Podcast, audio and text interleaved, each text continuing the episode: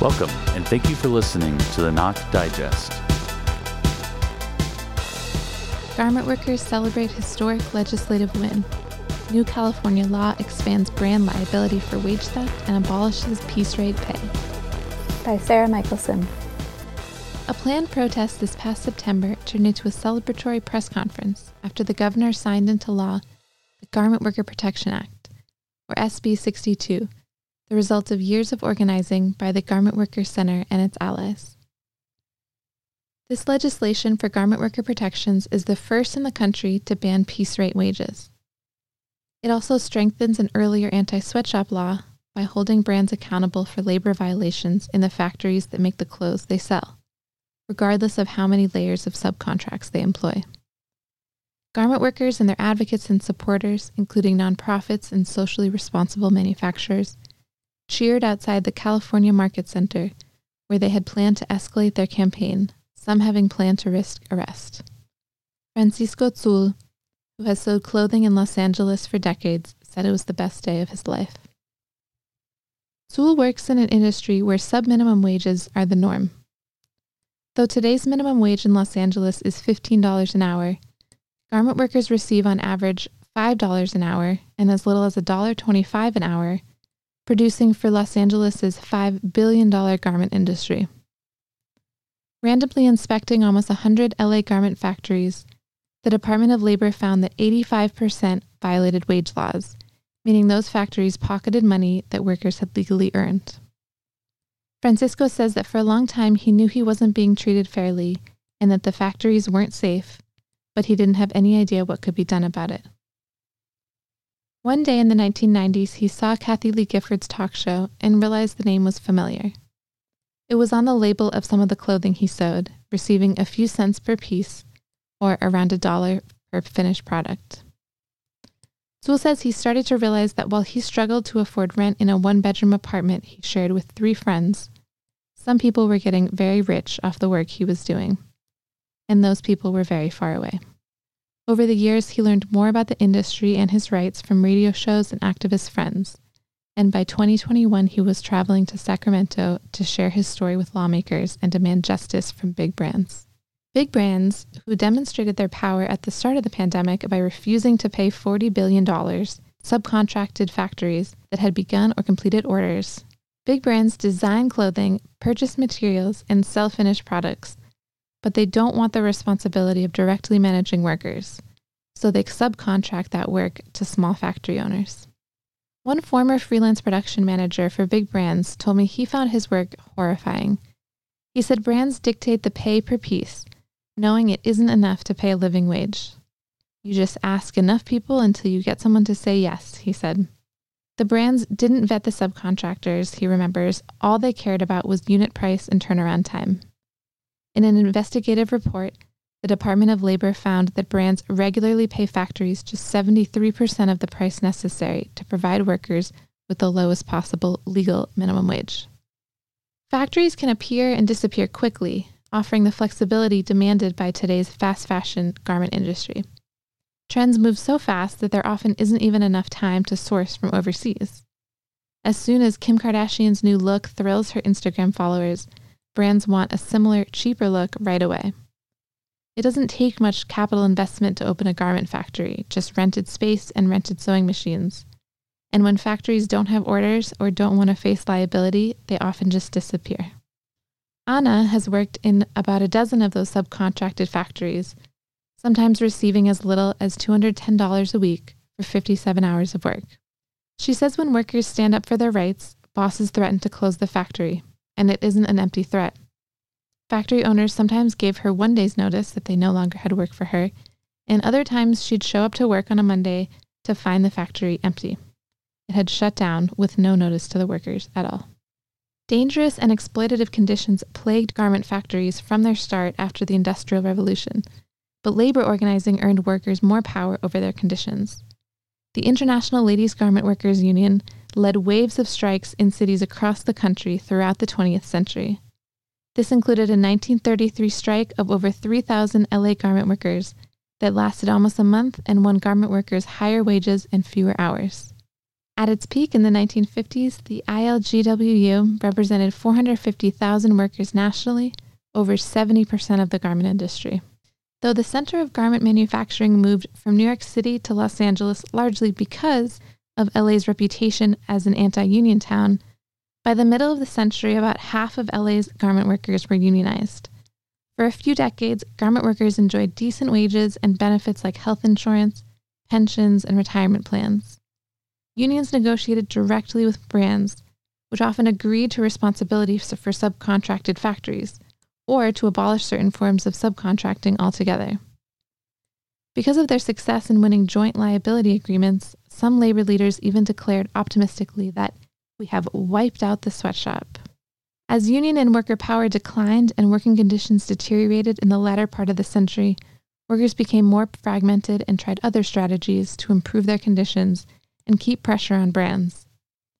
Advocates pushed for new laws to require accountability from those who made the most money from workers' labor.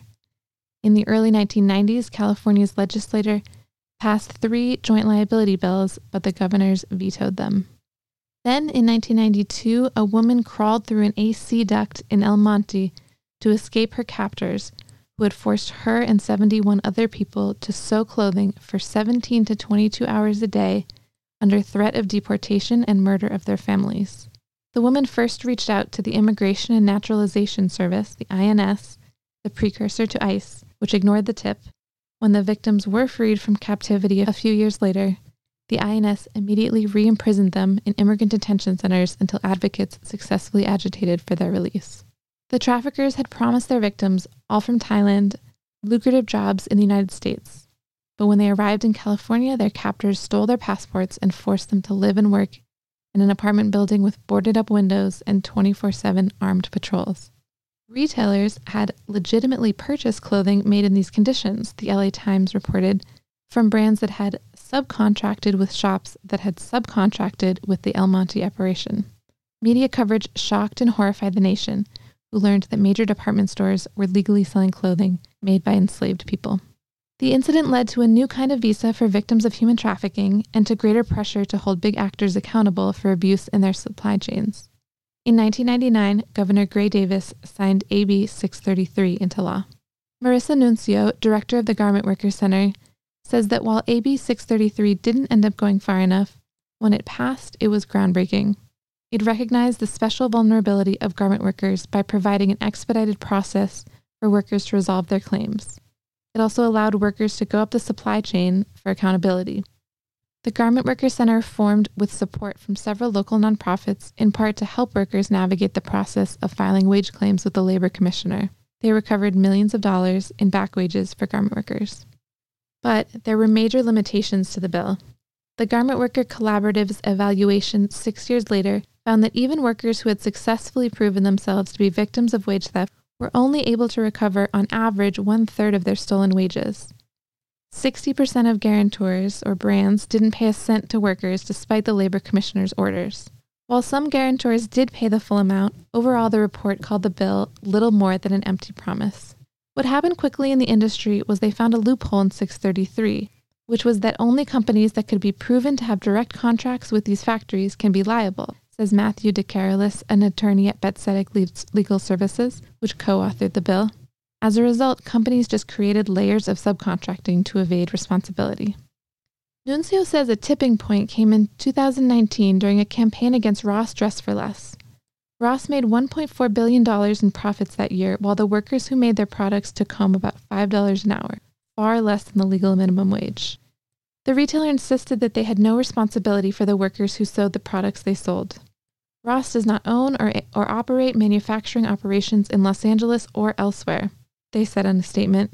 The claims made by the Garment Workers Center are between the manufacturer's subcontractors and their workers, not Ross employees. Meanwhile, on their website, they bragged, We're savvy. Our buyers search the globe for the best brands and styles. We work directly with manufacturers to negotiate the best deals. In their Pay Up Ross campaign, workers and advocates held protests in the streets and disrupted Ross's shareholder meeting. Nuncio said the campaign was grounded in a moral argument, but because of subcontracting, no legal hook. The Garment Worker Protection Act makes several changes to state law. It prohibits paying garment workers per piece, which served as a cover for employers that illegally paid below minimum wage. The new law also adds stronger measures to impose liability on brands if their subcontractors fail to pay workers full legal wages. It empowers the labor commissioner to take action when workers present credible evidence. For example, workers could provide clothing labels that show the brand's relationship with the employer. Opponents of the legislation say labor abuses are the responsibility of the factory owners and that the bill goes too far in assigning blame. It's talking not only about the brands but the retailers, says Ilse Metchek, president of the California Fashion Association, which represents banks, landlords, and other large corporations in the industry. That's an overreach. Retailers buy products from other brands, she says, and shouldn't be held responsible for their business operations. The bill will only affect retailers who use private label brands and similar strategies to shield their liability, say the bill's co authors. For example, Urban Outfitters reaps half its profits from clothing with a variety of private label brands owned by Urban Outfitters. Now, Urban Outfitters could face responsibility for wage theft under the new law, not just the ephemeral brands that it owns. The Garment Worker Protection Act allows workers to take their claims to the most stable, resourced actors, says Nuncio, the ones who profit most off their labor.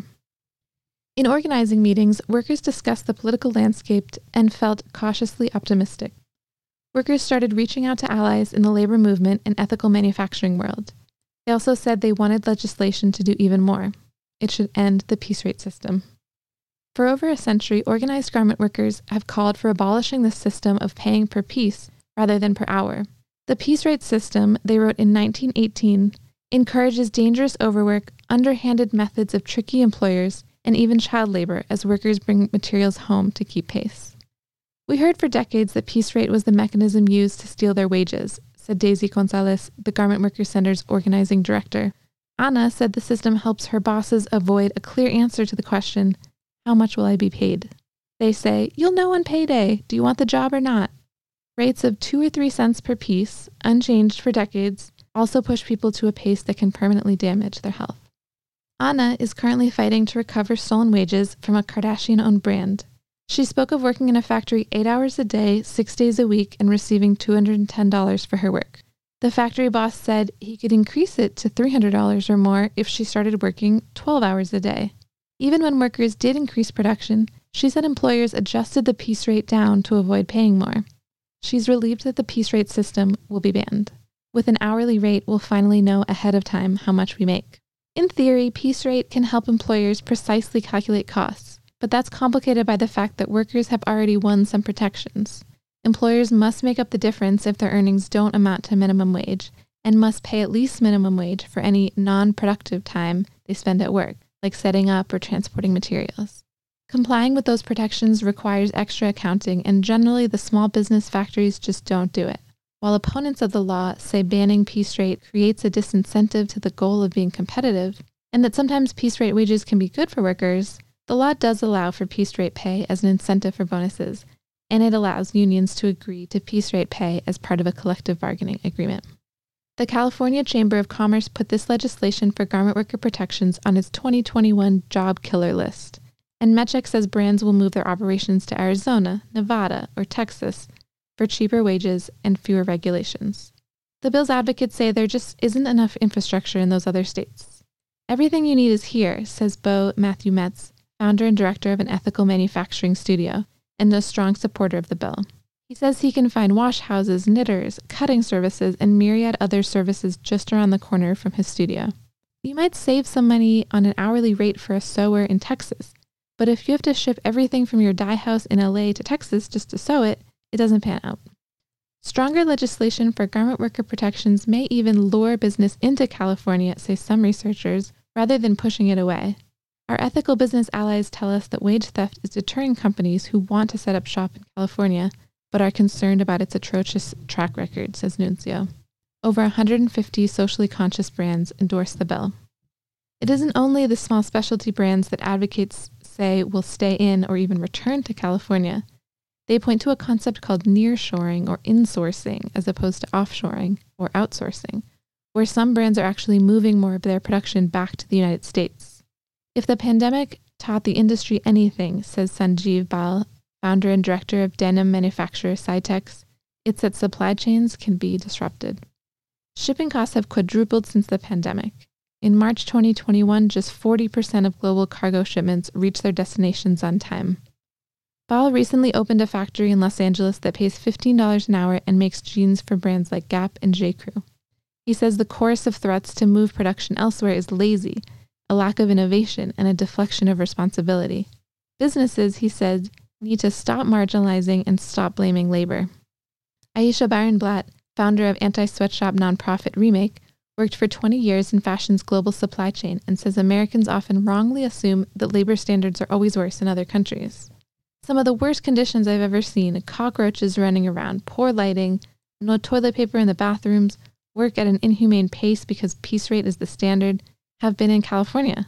She says the bill helps California catch up to places like Germany and France, which have already passed due diligence laws, and it can strengthen movements for similar laws elsewhere.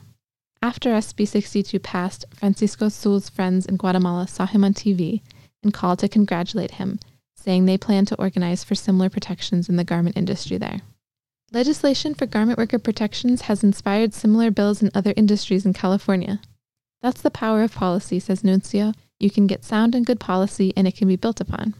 The 1999 Act protecting garment workers, for example, set up a restitution fund that inspired a similar bill four years later for car wash workers. The Garment Worker Restitution Fund was set up as a last resort for workers found to be victims of wage theft but unable to recover their wages either from the factory owner or the brand who hired them. Factory owners pay a paltry $75 a year in registration fees, which go into the fund. But because factory owners and brands have simply refused to pay back wages as ordered by the Labor Commissioner, the fund has been deeply in deficit. As a result, workers waited from 5 to 20 years to recover their funds. Fed up, in 2019, the Garment Workers Center organized workers to travel to Sacramento and demand a replenishment of the fund, which they won. That meant some workers finally recovered unpaid wages after years long waits.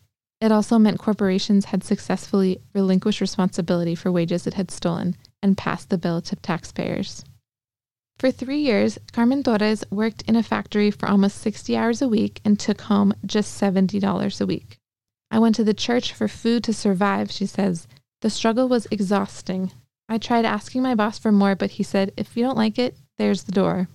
When her employer laid her off, she went to the Garment Workers Center to file a wage theft complaint with the labor commissioner. It took two years for the office to rule that she'd been severely underpaid. The brand paid a share of her back wages, and the factory owner signed a document agreeing to pay her $26,000 over the next 11 months, but after five months he stopped paying and nobody could find him. The labor commissioner said she could get the rest of the money from the restitution fund, but she'd have to wait in a line that could take up to 20 years. Torres and other frustrated workers went to Sacramento to demand the government replenish the funds for workers like me who had worked hard and had their wages stolen. The bill's advocates say the new law could put enough pressure on brands that workers won't have to resort to the restitution fund. Torres, who turns 85 next month, says she hopes the next generation of garment workers will get to actually keep the money they earn. If you're a garment worker and your employer has stolen your wages, aka didn't fully pay you for the hours you worked, the labor commissioner might help you reclaim your money. It takes a long time and a lot of effort. You can reach out to the Garment Worker Center for assistance. 213 748 5866. Thank you for listening to the Knock Digest. You can find us on Instagram and Twitter at knock.la. That's knock, D-O-T-L-A. And you can support us on Patreon at patreon.com slash knock underscore LA.